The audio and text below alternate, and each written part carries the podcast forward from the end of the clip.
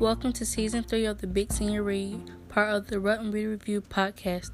I'm your guest host, Mediana. I'm here to review the book Savvy by Ingrid Law. This is a 240 page novel about taking risks and loving your family.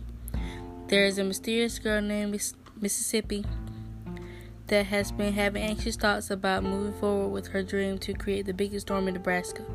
She has been a handful to her parents' point of view, but never seems to fix her attitude about getting her powers. Ever since they moved to Nebraska, Mississippi has been listening to her brother Fish bragging about how he's got his savvy at eight, 13 years old and that he was the coolest. But her birthday is in two weeks, and she's the only one in family that doesn't have one yet. By reading this book, the author really hooked my attention when Mississippi faces her problems with Papa Vermont. For example, in chapter 2, the quote explains I went through my life trying to understand how to get my savvy, but everything keeps turning me around from getting it. Throughout reading this book, I can image a broken down hut with dusty furniture in one bedroom. The theme of the novel is taking risks.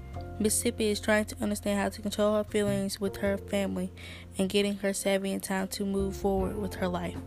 I feel like this book is recommended for upcoming teens because it's an adventurous book to help people understand to wait for things that will always come your way.